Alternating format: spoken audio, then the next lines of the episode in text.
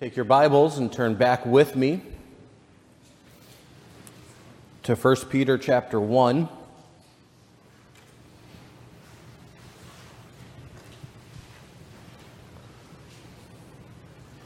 As we read earlier, verses 13 through the end of the chapter, in this passage, Peter gives us as believers two commands for how we are to live our time on this earth. The first we looked at on Wednesday. So if you weren't here Wednesday, find someone who was and get the notes from them. But it goes something similar to this, and I'm going to sum it up in about two minutes, and everybody on Wednesday is going to be like, man, why couldn't you have done that on Wednesday? or the Sunday school, men's Sunday school will be like, oh, he does know how to not talk for a long time. But first, Peter tells us, commands us to live for Christ's return. Hope to the end for the grace that is to be brought unto you at the revelation of Jesus Christ. Because of our great salvation, as believers, we should live in preparation for the completion of that salvation. Doing so by girding up the loins of our mind, preparing ourselves for the battle that is our Christian life, pulling in the loose ends of one's thinking by rejecting the hindrances of this world, but also living for the light of Christ's return by being sober, living with self restraint, being in controls of our priorities and not being intoxicated with the various allurements of this world. The second command that we will look at from the passage this morning how, as believers, we are to pass our time on this earth is that we are to live in our relation to the Trinity God the Father God the Son, and God the Spirit. So, how do we live, first of all, in the light of the Father? Recognizing that God is our Father. Peter starts this verse saying, And if ye call on the Father. It's a clear way of saying, if you are a believer, if you are saved, if you are a Christian, God is your Father. What a privilege that is. That God is our Father. The concept of God as Father is found in the Old Testament, but when you read through the Old Testament, God is known primarily and prayed to as Jehovah, Elohim, the Lord God, or the Lord God. And yet, when his disciples asked Christ to teach us to pray in the Sermon on the Mount, six times in that model prayer that Christ gives in his teachings on prayer, he says, Pray to your Father. Pray in this manner our Father. When you pray in secret to your Father, your Father who sees in secret will hear thee and reward you openly. In Romans chapter 8, verses 14 and 15, Paul tells us that as many as are led by the Spirit of God, they are the sons of God. For ye have not received the spirit of bondage again to fear, but ye have received the spirit of adoption, whereby we cry, Abba, Father. Those two syllables, Abba. If you can remember back to when your child first learned to speak. You know, they make lots of gruntings and screamings to begin with. And I don't know if your household was anything like our household, but there's always that competition. What is the first word going to be? Mama or dada? I won. Twice. We saved the best for last. But those two simple syllables, dada, daddy, Abba. You know, there's a difference when your mother growing up would say, Wait till your father gets home. A phrase that was never used at my house. And daddy's home. That relationship that is there. And as believers, the Spirit is in us, and we can go to our Heavenly Father. God is the Father who is always only good. And as such, as believers, we should strive to live lives that please our Father. Not just doing good so we don't get caught, so we don't have to worry about the punishment. You know, as younger children, that's part of our desire to obey is to not get punished. But as we grow and as we mature, we start to figure out okay, how can I get that attaboy from dad? That's our Heavenly Father. Are we living our lives to hear, Well done, thou good and faithful servant?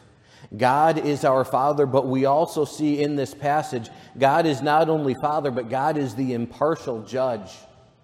If ye call on God the Father, who without respect of persons judgeth according to every man's work.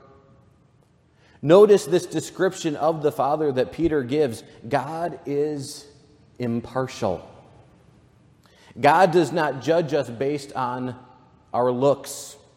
He doesn't judge us based on our language, based on our skin tone, based on our ethnicity, based on our wealth or lack thereof. God does not judge us based on our gender. He doesn't judge us based on our political parties. God is an impartial judge. And as believers, we are to live our lives so that we are not partially judging others either. In James chapter 2, James writes, verse 1 My brethren, have not the faith of our Lord Jesus Christ, the Lord of glory, with respect to persons. For if there come unto your assembly a man with a gold ring and goodly apparel, and there come in also a poor man in vile raiment, and ye have respect to him that weareth the gay clothing, and say to him, Sit thou here in a good place, and say to the poor, Stand over there, or sit here under my footstool. Are ye not then partial in yourselves and are become judges of evil thoughts? If ye fulfill the royal law according to the scripture, thou shalt love thy neighbor as thyself, ye do well. But if ye have respect to persons, ye commit sin and are convinced or convicted by the law as transgressors. You know, as we go through life and we make observations of individuals. Are we judging them based on how their outward appearance is? Or do we see them the way that God sees them? They are individuals who were created in the glory of God, in the image of God. Individuals who have had, because of sin, both hereditary and by choice, that image of God marred. Broken individuals who are seeking answers and oftentimes seeking in the wrong place. But we as believers have the answers. Because God is not only impartial, but Peter also describes him as the impartial judge who convicts based on our works. If God is that impartial judge, and He is, what is the end result for the lost world outside our doors? What is the end result of our neighbors who may not listen to the same music choices we listen to, or who may not have the same standards of dress that we listen to? God is going to judge them for those decisions. But does God want them to be punished? God is not willing that any should perish, but that all should come to repentance. And oftentimes, in my own mind, and I'll put myself on the chopping block here, it's easy to see someone who is dressed a certain way or enjoying certain activities that I myself would not. And I think, oh man, they are a dirty, rotten sinner. God is going to judge them. And I forget that God desires that they come to repentance. God is the impartial judge. We ought to see people as God sees them slaves to sin both by birth and by choice. Changing how we view people should then change the way that we treat people. In 2019, February, a Barna poll revealed that 95 to 90% of practicing Christians believe that part of their faith means being a witness about Jesus. That same group said that the best thing that could ever happen to someone is for them to know about Jesus and to know Jesus. Nearly 100% of all Christians, witnessing is important, and the best thing that can happen is for someone to come to know Jesus. But that same group, nearly half of millennials, despite the near unanimity of believing that witnessing is part of the Christian faith, nearly half of millennials agree that at least it is somewhat wrong to share one's personal beliefs with someone of a different faith. And before we get upset and mad at the millennials because those young kids are bad people, a little over one quarter of the Gen Xers and 20% of the boomers and elders have that same belief. Witnessing is important the best thing that could happen is for someone to learn about Jesus and someone to come to know Jesus. But it would be wrong for me to tell them that. Penn Jillette of the Penn and Teller Comedy Illusion team in Vegas is an avowed atheist. But he posted a video to his website back in 2008. And I would encourage you to watch the video in its entirety. But he posted this video in which he recounts the story of a Christian businessman who came up to him after a show in Vegas and gave him a New Testament and tried to share the gospel with him after the show. And these are his exact words quote, If you believe that there is a heaven and a hell, and that people could be going to hell or not getting eternal life or whatever, and you think that, well, it's not really worth telling them this because it would make it socially awkward. How much do you have to hate someone to not proselytize? How much do you have to hate someone to believe that everlasting life is possible and not tell them that? I mean, if I believed beyond a shadow of a doubt that a truck was coming at you and you didn't believe it, but that truck was bearing down on you, there's a certain point where I tackle you. And this, eternal life, is more important than that. Remember the first time I watched that? The Holy Spirit's conviction.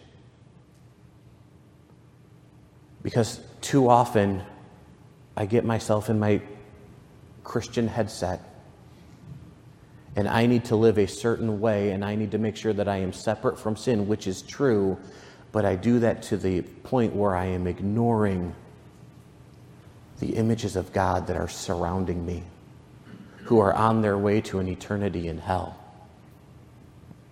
If we truly believe that fallen man is to stand before the impartial judge and to be judged based on his works, should that not change how we live our lives as Christians? to give the gospel to them. It may make things awkward, yes. But is eternal life more important than an awkward situation? Peter tells us living in the light of the Father. He is our Father, He is the impartial judge, and we should live our life in the light of fear, passing the time of your sojourning here in fear. If we are saved, we should live in fear. Fear of what? Not fear of the penalty of losing one's salvation, because that is not possible. The idea here is we should be living our lives in a holy reverence to God. Because as Peter mentioned in the earlier verses, God is holy, and we are to be holy because he is holy. In Hebrews chapter 12, the author of Hebrews tells us, Wherefore, we receiving a kingdom which cannot be moved, let us have grace whereby we may serve God acceptably with reverence and godly fear. For our God is a consuming fire. In Psalm chapter 2, verse 11, the psalmist tells us that we are to serve the Lord with fear, rejoice with trembling, recognizing that the impartial judge is not just going to judge the unsaved, but we are also, as believers, going to stand before him in judgment. In 2 Corinthians chapter 5, Paul tells us, Wherefore, we labor that whether present or absent, we may be accepted of him. For we must all appear before the judgment seat of Christ, that every one may receive the things done in his body according to that he hath done, whether it be good or bad. Knowing therefore the terror of the Lord, we persuade men, but we are made manifest unto God. As believers, we are to live recognizing that God is our Father, striving to live our lives in such a way to please our Father, but also recognizing that He is the impartial judge who will judge all of us at the end times. That those neighbors around us, relatives that we may have, who do not know Him as Savior, will be judged for that for all eternity. Are we living our lives giving the gospel to others? But also recognizing that I am going to stand before that same impartial judge to be judged for how I live on this world. Am I going to, as Paul tells us, have gold, silver, and precious stones? Or will my works be as wood, hay, and stubble? As believers, we are to live in the light of the Father, but secondly, we are to live on this earth in light of the Son. Recognizing, first of all, that we are redeemed. Ye know that ye were not redeemed with corruptible things, Peter says, but with the precious blood of Christ knowing that we are redeemed. The assurance of complete understanding is based on fact and not on feeling. You know, we can have days, if we're honest, where it may feel like God does not love us, where it may feel like we are not saved.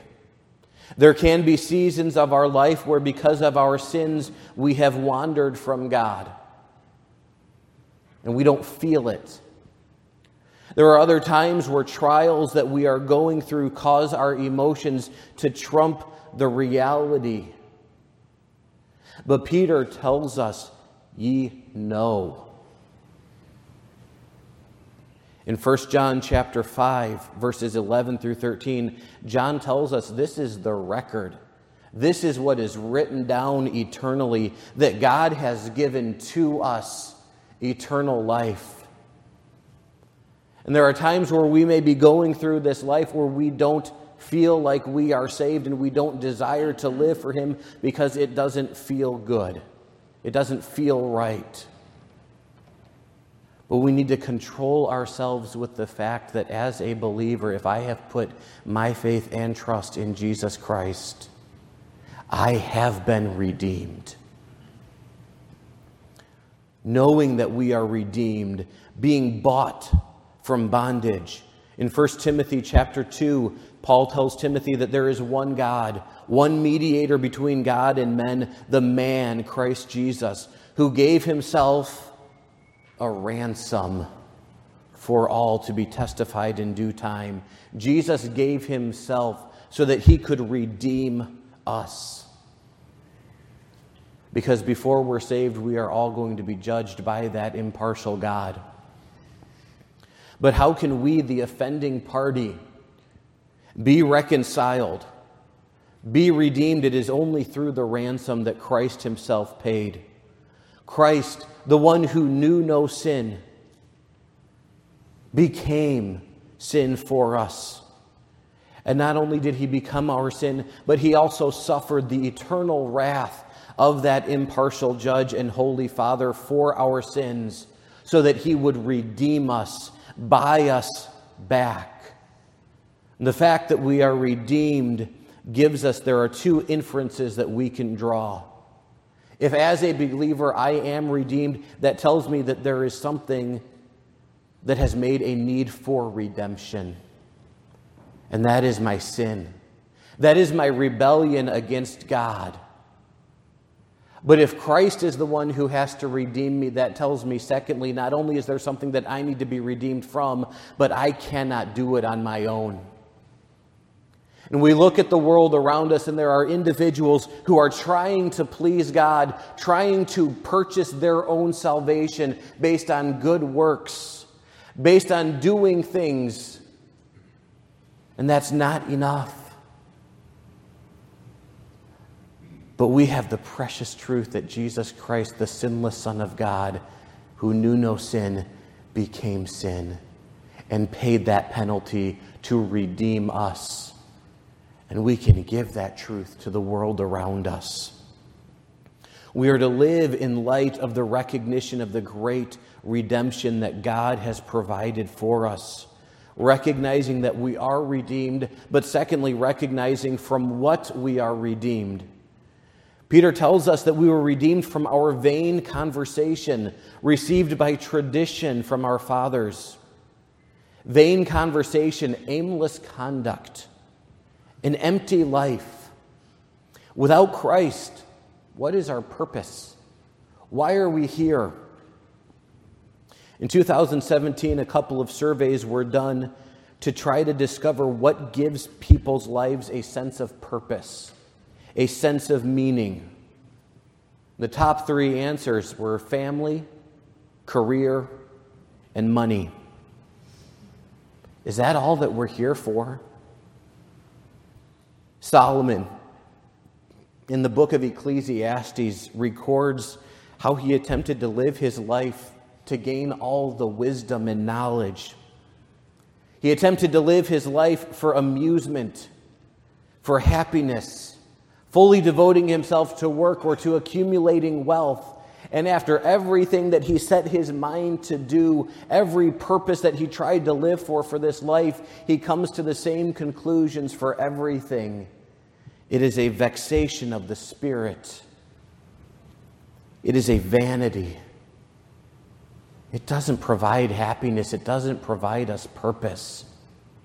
That's what Christ redeemed us from. He redeemed us from a purposeless life to a life full of purpose. Empty, vain conversations received by the traditions of your father. Our redemption gives us purpose. Paul tells us this in Ephesians chapter 1 verse 4. According as he the Father has chosen us in him before the foundation of the world that we should be holy and without blame before him in love. In chapter 2 verse 10 of Ephesians, for we are his workmanship created in Christ Jesus unto good works which God prepared beforehand that we should walk in them.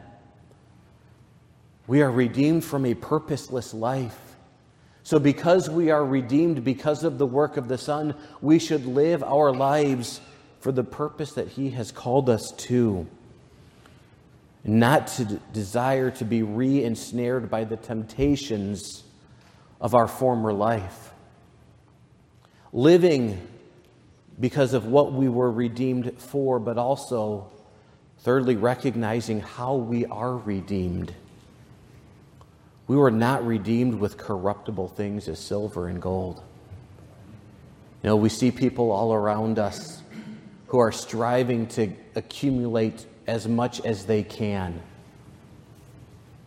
He who has the most gold dies with the most gold wins. And those things that we value, Peter says they're corruptible. They're purposeless, they're pointless, they're nothing. But instead, we have been redeemed with the precious blood of Christ, the one in whom we have redemption through his blood, the forgiveness of sins according to the riches of his grace. As Paul tells us in Ephesians 1, or the author of Hebrews tells us, the blood of bulls and of goats, the ashes of an heifer sprinkling the unclean, sanctifieth to the purifying of the flesh. But how much more shall the blood of Christ, who through the eternal Spirit offered himself without spot to God, purge our conscience from dead works to serve the living King? We've been redeemed with the precious blood of Christ, the one who, as of a lamb without blemish and without spot, who verily was foreordained before the foundation of the world, before God made us before creation occurred, before Adam and Eve even sinned, God had established a plan to redeem us. But Christ was made manifest in these last times for you. As Paul refers to it in Galatians 4, in the fullness of time, God sent forth his Son to redeem us. Why? So that our faith and our hope might be in God, not in ourselves. Living in light of the Son, the one who redeemed us, the one who redeemed us from a purposeless life, who gives us purpose, the one who redeemed us with the most precious thing that can be his own blood. But we're looking at living in light of the Trinity, so we can do the math there's three, we've done two. Living in light of the Spirit.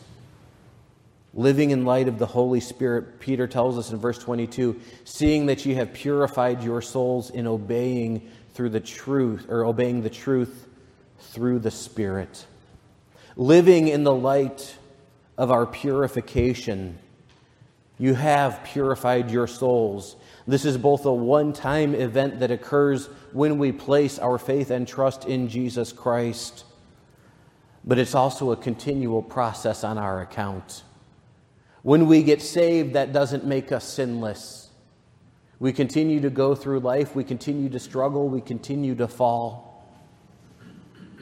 So we need to be continuously purifying ourselves by confessing those sins to the one who is faithful and just to forgive us our sins.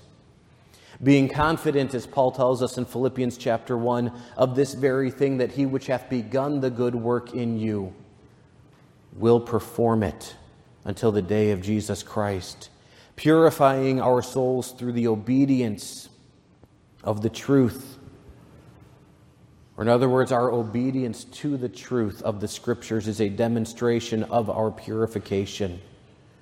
We don't have the time to look at it this morning, but Paul's analogy of putting off the old man and putting on the new man in Ephesians chapter 4.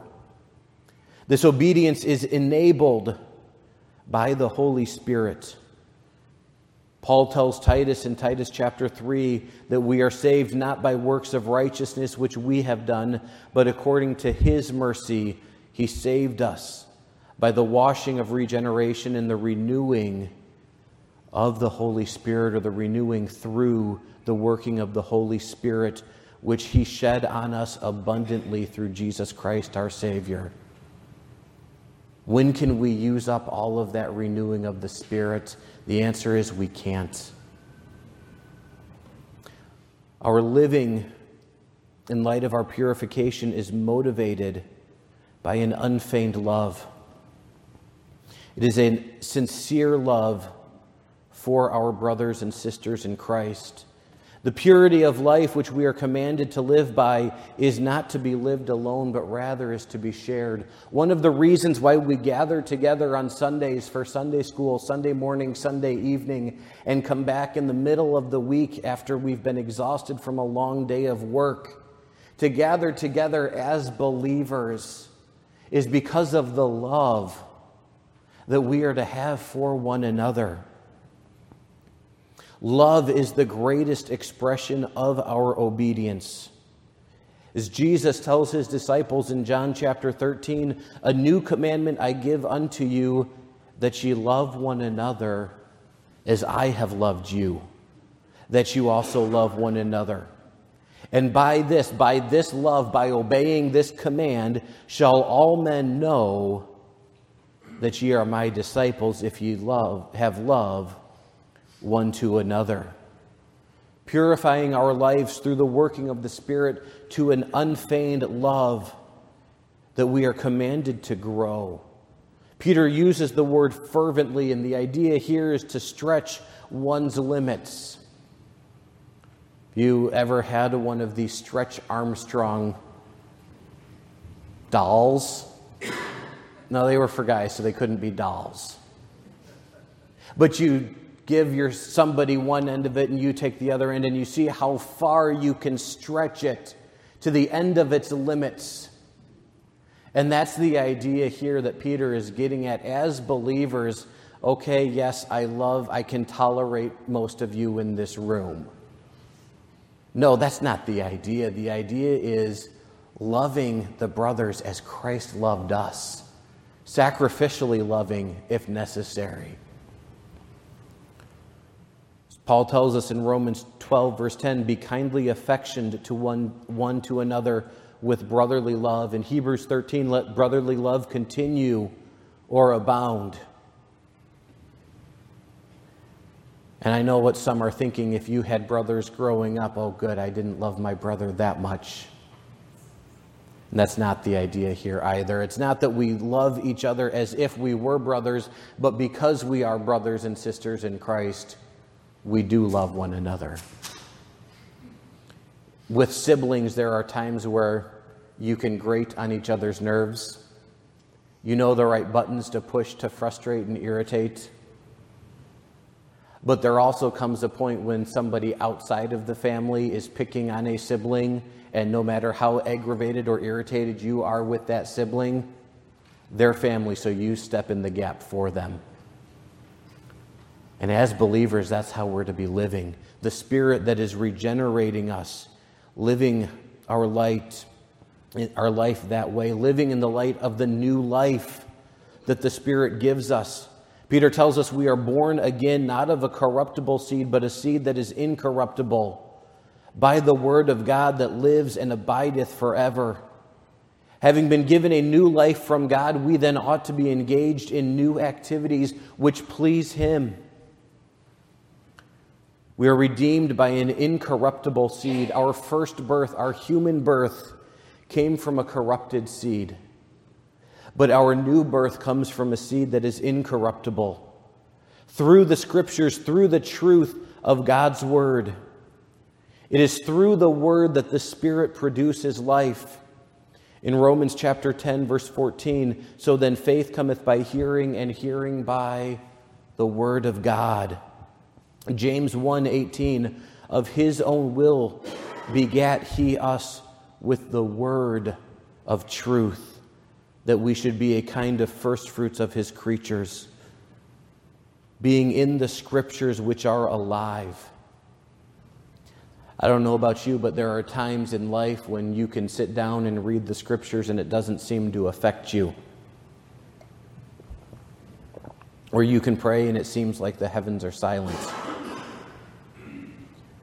The Word of God is quick, it's alive, it's powerful, It's sharper than any two edged sword, piercing even to the dividing asunder of soul and spirit and of the joints and marrow, and it is a discerner of the thoughts and intents of the hearts.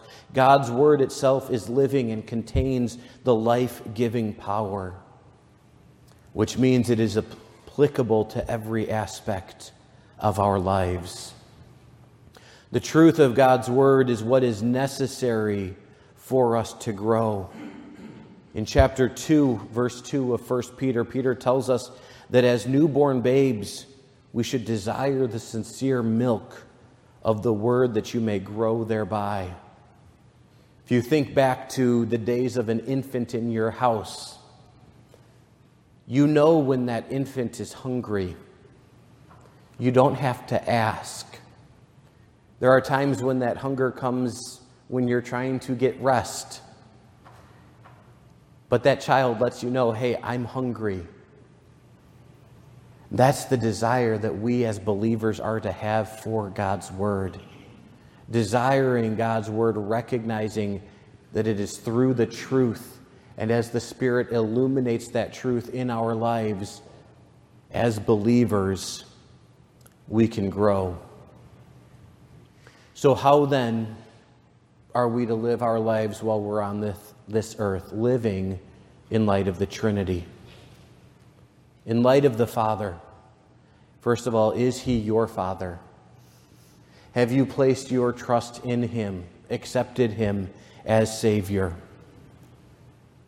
Are we living our lives recognizing that He is the impartial judge and, as such, giving the gospel to those around us? Living our lives recognizing that He demands a holy reverence from us and that we too will stand before Him as the impartial judge. Are we living in light of the Son? Is He your Redeemer? Has He purchased you back from the slave market of sin? Are we living our life differently than before we were redeemed? Are we living our lives for the purpose that God, that Christ has redeemed us for? Do we live in recognition of how we were redeemed? Not with the corruptible things that we place our value in, but with the incorruptible, pure blood of the Son. Are we living our lives in relation to the Spirit? Has He done a purifying work in you? And if so, are we living in light of that purified life, spending the time in His Word so that we may grow? If God is not your Father, if Christ has not redeemed you, if you have not been purified, speak to myself, speak with one of the deacons after the service. We would love to show you from God's Word how He can be your Father. For those of us who are saved, are we living our light, our lives in light of the Holy Trinity? Father God, we thank you that we can come before you as our Father. I pray that you would help us to live our lives in such a way that we are living pleasing to you. In Christ, we thank you for redeeming us with your precious blood. May we live for the purpose that you have called us to. Spirit, we thank you for the purifying work that you do in our lives, and I pray that you would continue to convict us for, through the truth of the word of the Father, so that we may live pure lives for you as we live our lives on this earth. We ask these things in the name of the Son, our Savior, Jesus Christ. Amen.